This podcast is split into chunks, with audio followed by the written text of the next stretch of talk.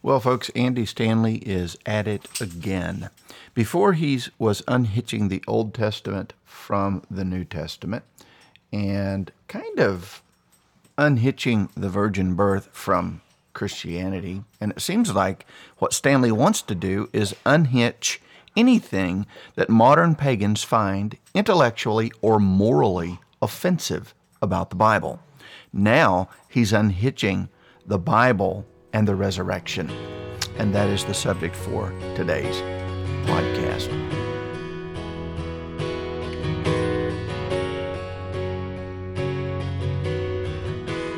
Father everlasting, the all creating one, God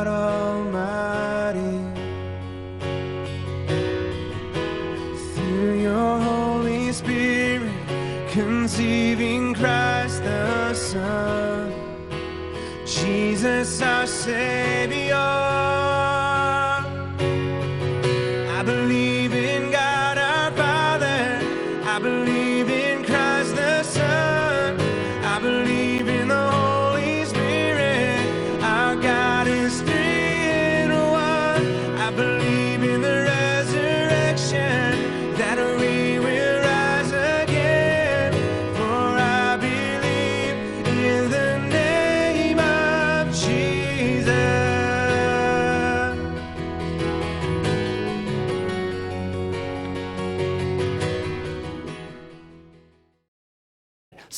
We don't believe in the resurrection because the Bible tells us so. And the question is simply this, but Andy, okay, I get all that. But Andy, the Bible is how we know about the resurrection. I've got to say, this is one of the most interesting. It's but it's not interesting. It's not interesting is not the right word. It is the oddest argument I've ever seen.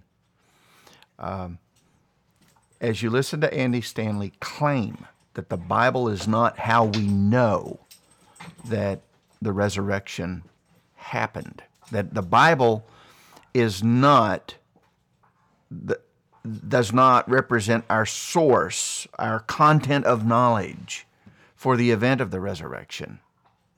You're going to see Stanley turn around and mention other sources, all of which are in the Bible. It's it is fascinating to watch Andy, Andy Stanley do what he's trying to do. And the question is, what is Stanley trying to do? Okay, he's said this before. There's a there's a spot where I'll I'll play the clip a little later in the podcast where he talks about people who have left the faith because of something in the Bible. If you've left the faith because of something in the Bible, I have great news for you. Oh, do you? Now, look, if the person has, and I, I don't want to be disrespectful or impolite, but the per, if the person has half a brain, if they are really thinking about this, and that's an American idiom for are you thinking? If you're really thinking about the argument Stanley is, is making, and you have, quote, left the faith because something in the Bible was just offensive to you in some way, shape, or form, either morally or intellectually. You just can't accept this idea that Christ was born of a virgin. Stanley's, Stanley gives you a pass on that. Okay? That's just impossible. It's a ridiculous story. It could not have happened. You left the faith. I want someone to explain to me just exactly how it is that Stanley's argument here is going to get you to come back.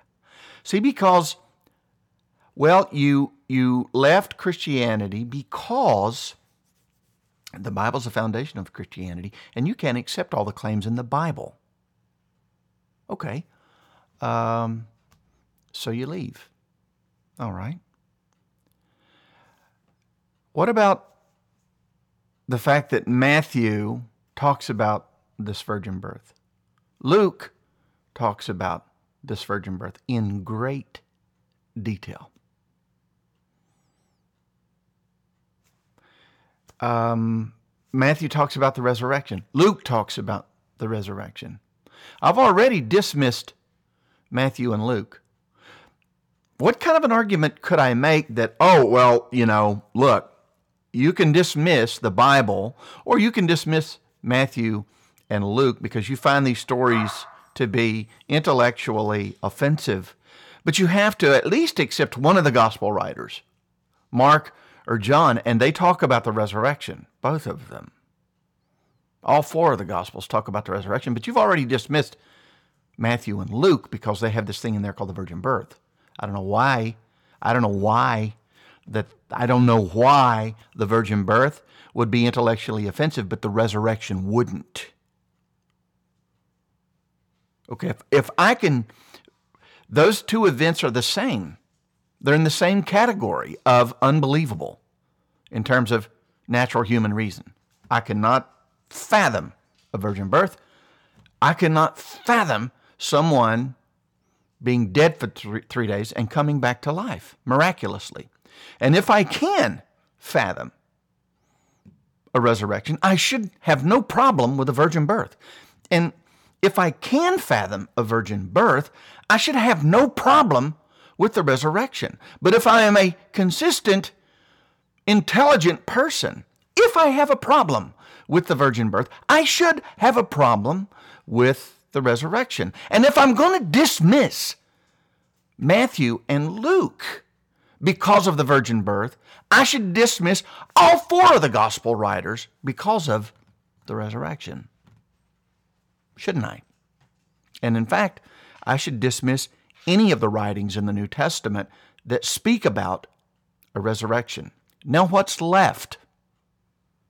And I haven't even started talking about the idea of autonomous human reason and what created human beings can know apart from their creator.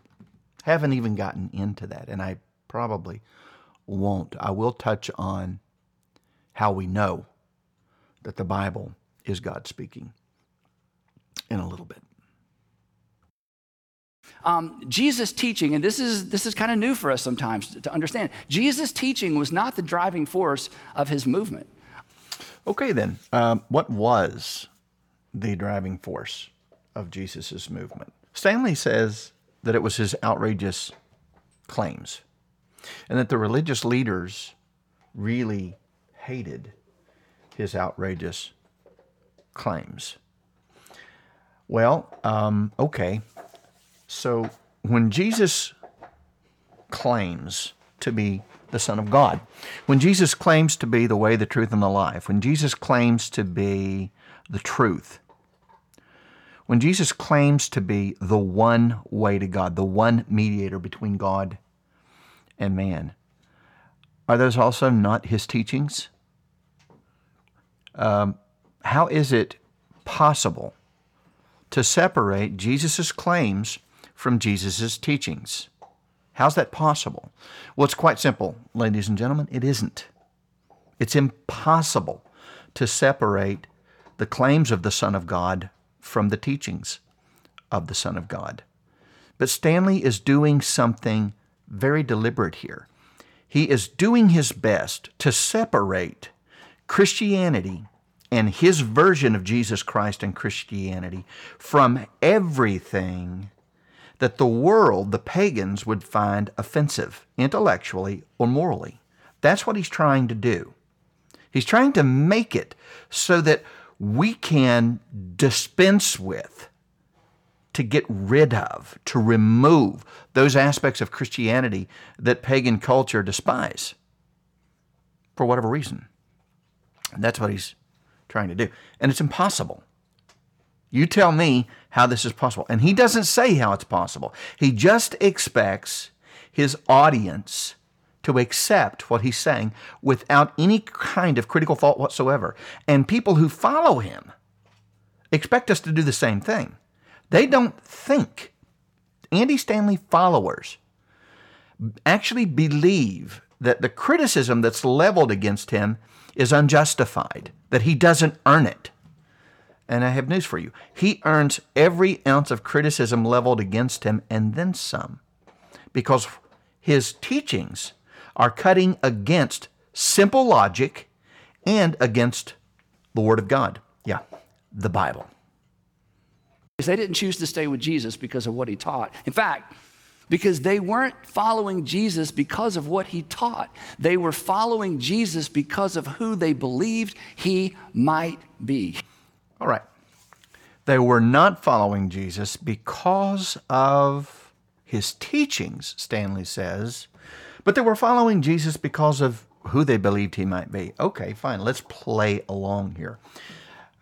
Peter believed that Jesus was the Christ, the Son of the living God. That's what he said. All right. Well, then, how, how did P- Peter arrive at that belief? Because of Jesus' teachings and because Jesus proved his teachings with the signposts of miracles that pointed to the fact that he was the Son of God. Jesus taught he was the Christ, the Son of the living God. This is why Peter believed that Jesus might just be the Christ, the Son of the living God. Everything he said and did pointed to this fact. Now, it wasn't just that Jesus was working miracles. You have to examine how the writers of the New Testament saw those miracles. They didn't see those miracles in a vacuum. It wasn't because Jesus was doing these wild things that automatically proved that he was the Christ. Jesus was doing what the prophets said the Christ would do. That's what Jesus was doing. Jesus was doing in his day what the Bible of his day predicted that the Messiah would do. You see. So you cannot form an opinion or a belief about who Jesus was without examining his teachings and believing them. To say that you can is absolutely ridiculous. How do you do that? Explain to me how that's done. Celebrate the event that launched the movement, the church, that eventually brought us the Bible. And this is a really important sequence of events. In fact, if you get this out of order, it will not only be confusing, get this out of order and your faith will become fragile. In fact, if you're watching today or listening today and you're not a Jesus follower any longer, or you grew up in church and lost your faith, my hunch is because no one actually gave you this sequence of events. This sequence is so extraordinarily important. And again, without it, faith becomes so fragile.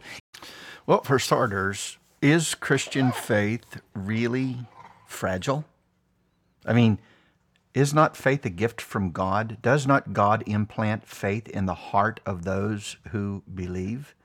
Are we not kept by the power of God? Have we not been sealed with the Holy Spirit of promise until the day of our redemption? What does Stanley mean that faith is fragile? What is his definition of faith? How is he defining faith? I can promise you, it's different from how it's defined in Scripture. Second, Stanley throws up on the screen these three items. He throws up, let's see, the event, the movement, and the Bible. And he says that this is the order of things. What he is claiming is that the event is the authority, and it spawned the movement which resulted in the Bible. What Stanley doesn't understand is that there was a Bible, that the Bible actually existed before the event. Not in its final form, but we have the first 39 books of the Bible already in place. This was Jesus' Bible. This was essentially the Bible of the New Testament church. Yeah, the Old Testament Jewish canon. That was the Bible, and it came before the resurrection. And in fact, it is the resurrection that took place according to the scriptures that gives the, the resurrection its meaning and significance and purpose. With without the 39 books that preceded the event of the resurrection, it's an interesting event, one that is odd, that we don't understand, but that's about as much as we can say about it. Do you understand what is happening if you buy into Stanley's argument? Now, let's take a look at this. If these, if this order is um, misunderstood, or if you take the three items and get them out of order, faith becomes extremely fragile. Well, how? The Bible, the movement, the event. We know about the event that spawned the movement because of the Bible, even when we look at the New Testament. We know that there was an event because the Bible says there was an event. And we know that that event was meaningful because the Bible tells us what it means. And we know that that event created a movement, so to speak. The Christian church.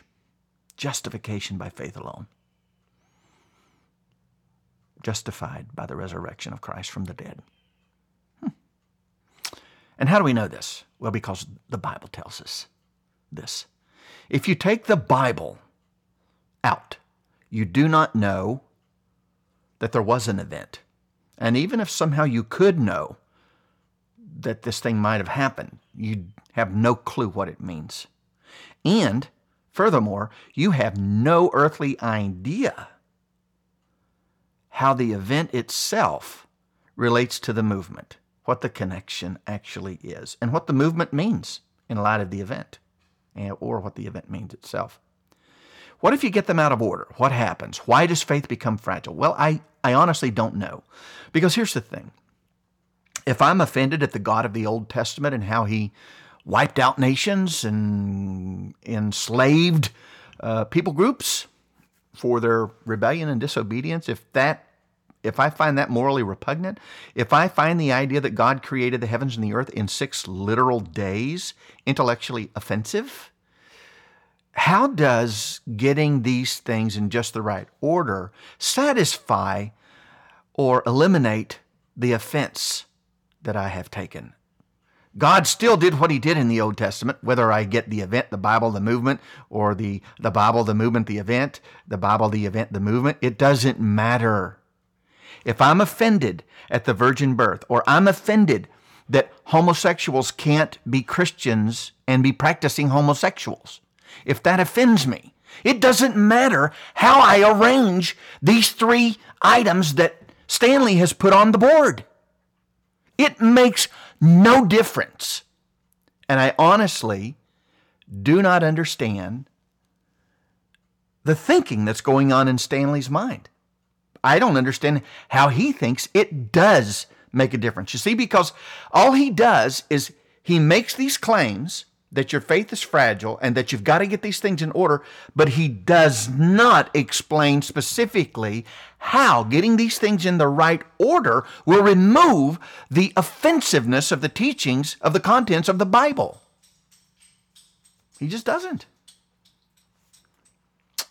So, there you have it, folks. If you lost your faith, I would say this if you lost your faith because of something in the Bible or about the Bible, I have some great news for you. The Christian faith, the Christian faith did not begin with Genesis. The Christian faith began with Jesus but not the birth of Jesus and not the teaching of Jesus. The Christian faith began with the resurrection of Jesus because there were no Christians, there were no followers until after something happened. There were no believers until after the resurrection. So, what does that mean? What is Stanley doing here, essentially? Well, we all know that the church is filled with, with people, a good majority of which are completely ignorant concerning the Christian religion. Absolutely, completely oblivious. They don't understand Christianity. They don't know the teachings of Christ, the prophets, the law, Moses, the Torah, nothing and they don't want to. They don't care to know these things. So what is Stanley doing here when he when he's saying that? I'm going to deal with both what he's saying, why it's wrong, but I'm also going to talk about why he's what is what is he doing?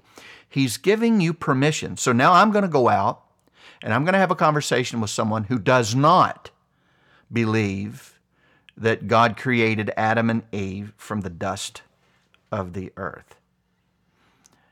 They don't have to believe that. That's not Christianity. Christianity doesn't start with Genesis. I don't have to believe that. I don't have to believe in the Ten Commandments. Christianity doesn't start with Genesis, it starts with the resurrection. I can reject it. I don't have to believe everything the prophets said. I don't have to believe that God wiped out entire cities and, and nations in the Old Testament because of, of their sin. I don't have to believe the story of Sodom and Gomorrah. Christianity doesn't start in Genesis, it starts with the resurrection. That, ladies and gentlemen, is what Andy Stanley is doing. It's why he links this view to people who have supposedly lost their faith.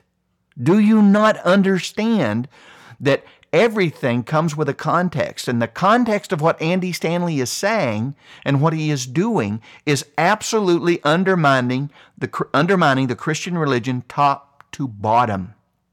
People are being given permission to reject whatever it is in Christianity that they find offensive. Before it was the Old Testament. Now he's extended this. He extended it a couple years ago to the virgin birth. Now he's gone even farther and extended it to the teachings of Jesus. The teachings of Jesus can now be set aside if you find them in some way, shape, or form offensive. Wow. He is stripping this, this body of this meaty Christian religion, he's stripping it to the bone. All in an attempt to have this giant broad net to bring in anyone and everyone who wants to just be a Christian, say I'm a Christian, and, and therefore they, they are one. So is he is he right in in making this claim? Well, obviously he is not. he is not right. How do we know this? Well, uh, the Bible itself calls Abraham a believer. And Abraham lived in Genesis 12. Wow.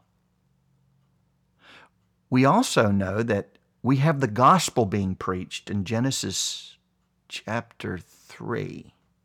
We also know that John 1 1 deliberately links us to Genesis 1 1. In the beginning, the Christ was. He was God. He spoke the word. We also read Hebrews chapter 11, and there are a number of faithful believers in Hebrews 11 that existed prior to the virgin birth, prior to the resurrection, prior to the New Testament, something Andy Stanley denies. There were no believers before the resurrection.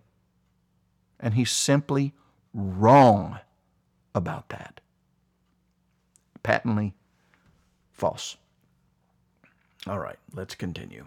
Andy, okay, I get all that. But Andy, the Bible is how we know about the resurrection. Actually, it's not. But most folks think it is. And the reason most folks think it is is because of people like me, because of preachers. So listen so carefully, this is so important. The Bible was not assembled until about 350 years after the resurrection. The Bible wasn't assembled. And when I say assembled, I mean the Jewish scripture combined with Matthew, Mark, Luke, and John, the apostles' letters, um, Peter's letters, the book of Revelation. The Bible wasn't assembled until the fourth century. So if no one knew about the resurrection until the Bible was assembled, then no one knew about the resurrection until almost 400 years after the resurrection. We don't know about the resurrection because of the Bible. Do you know how we know about it? We know because Matthew told us about it. And Mark told us about it.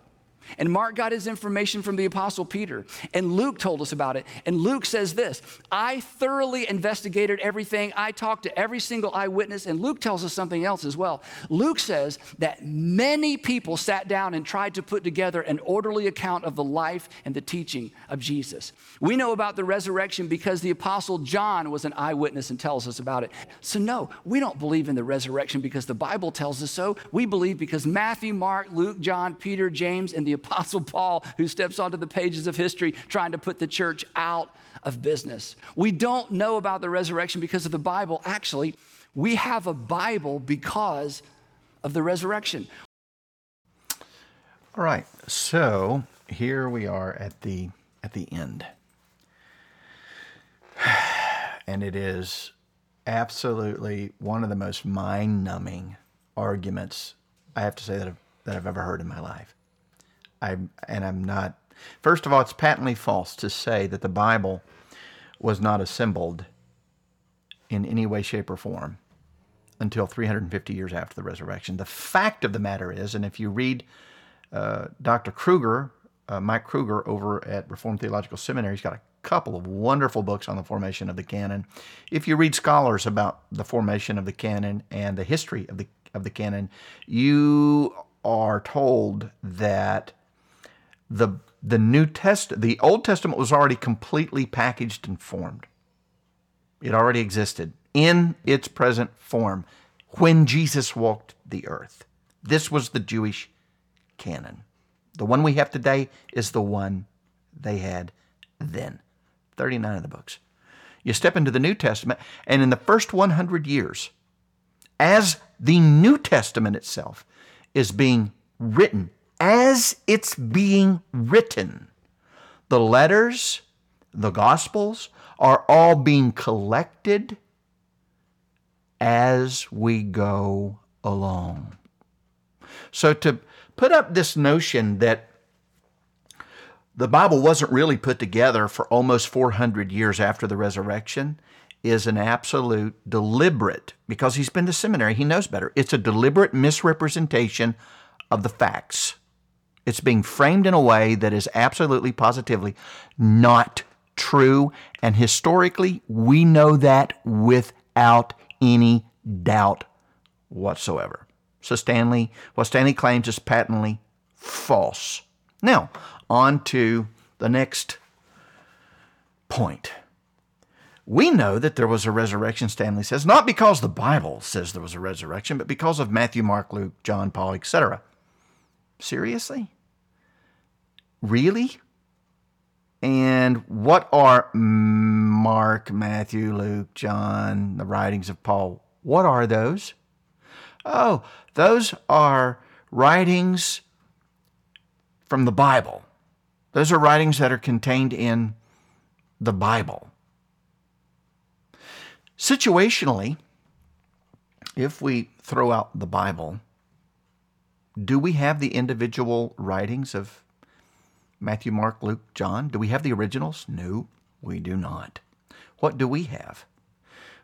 We have those books collected up in one particular organization. And when Stanley talks about we know, we don't know, we do know, we don't know, is he is he referring to second century Christians? Or is he talking to us? Well, he's he's talking to us, modern audiences in the year 2020. Hmm, okay. And how do we know? Because it's the we here that Stanley's talking to. How do we know about the resurrection of Jesus Christ? How do we know that this was an event in history? Where is that information found? Uh, in the Bible? And could we know that there was a resurrection if you threw out the Bible? There's no no Bible.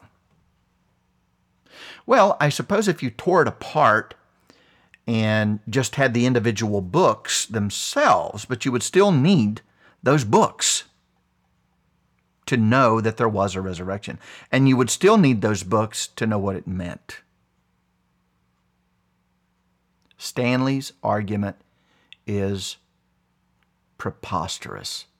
It is utterly ridiculous. Now, one final comment about this, and this goes to the moral, the moral character of this argument because Stanley equivocates big time in this last section that I put up. He says if if no one knew about the resurrection until the Bible was assembled, then no one would have known about the resurrection for almost 400 years. Okay, this is incredibly dishonest, it's unethical, it's underhanded, and it's immoral. No one says that. No one says that we do, did not know anything about the resurrection until the Bible was assembled, and, until the collections of the writings of the Word of God were all put together and acknowledged, recognized in the churches, then no one knew anything about the resurrection. No one argues that. No one says that. No one believes that. No one. Stanley throws it in because he's trying to kind of rescue himself, but it isn't going to work because we're still talking about today's audience. We're talking about the people at North Point Church sitting in Andy's congregation, whom he is telling they don't know about the resurrection because of the Bible. They know some other way. And the fact of the matter is, they don't know some other way. And every person in that audience, if they will just stop about it and stop and think about it for a second, they're going to shake their head and go, you know what? Yeah, um, I don't really get this. Because the reason I know there was a resurrection is because I read it in the book of Matthew, which is in the Bible. I read it in Mark, which is in the Bible. I read it in Luke, which is in the Bible. I read it in John, which is in the Bible. I read it in the teachings of Paul, which are in the Bible. They are the Bible.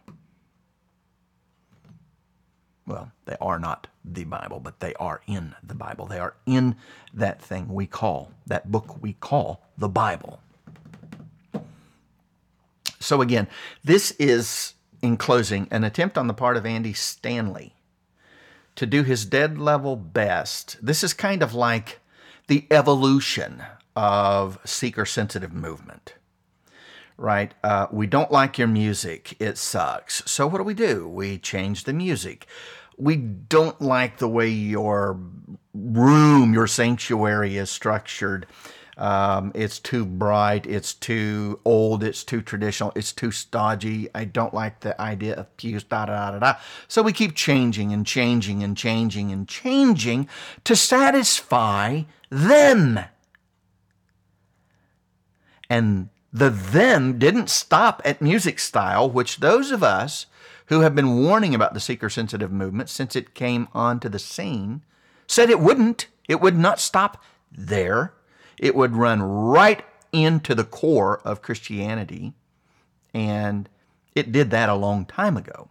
So, what Andy Stanley is doing, again, one more time, is he is doing everything he can to make the Christian religion non offensive to the pagan moral code and the pagan intellect.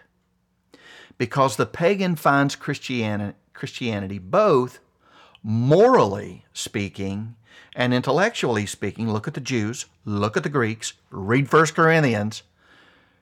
Morally scandalous, reprehensible, and intellectually untenable, foolish, unbelievable, not credible. Stanley started with the Old Testament. We're going to start with the old, just like Marcion did. This is awful. There's a lot of stuff in the Old Testament that I just can't explain to the satisfaction of the standards of the pagan intellect and moral code. So I'm going to give them permission to pick and choose.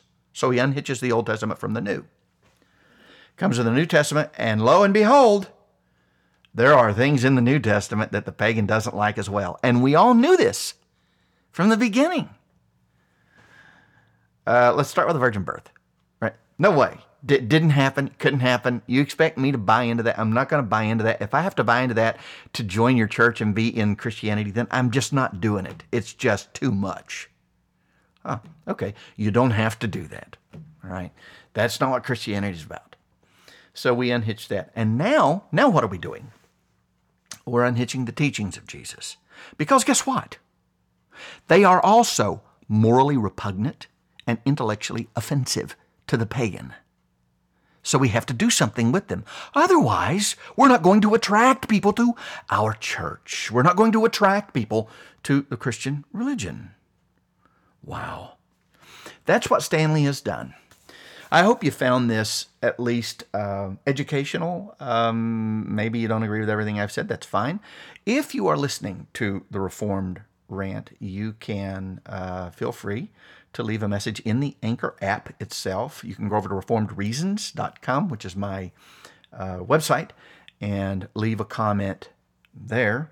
Or you can go to Reformed Reasons Facebook page and leave a comment over there. I'll also throw this post up around some of the other pages on, on Facebook that I tend to look at, um, especially uh, where I think people who are somewhat confused about Stanley and, and maybe even be buying into what he's saying can listen to it and, and kind of think about it more from a different perspective, from a biblical per- perspective. All right. Uh, stay healthy, walk in the fear of God, continue to love your brother and your sister, continue to preach the gospel. Uh, as best you can, sharing the gospel message with your neighbors, with those you come into contact with. Be the light that Jesus has called you to be. Uh, continue to look toward the heavens.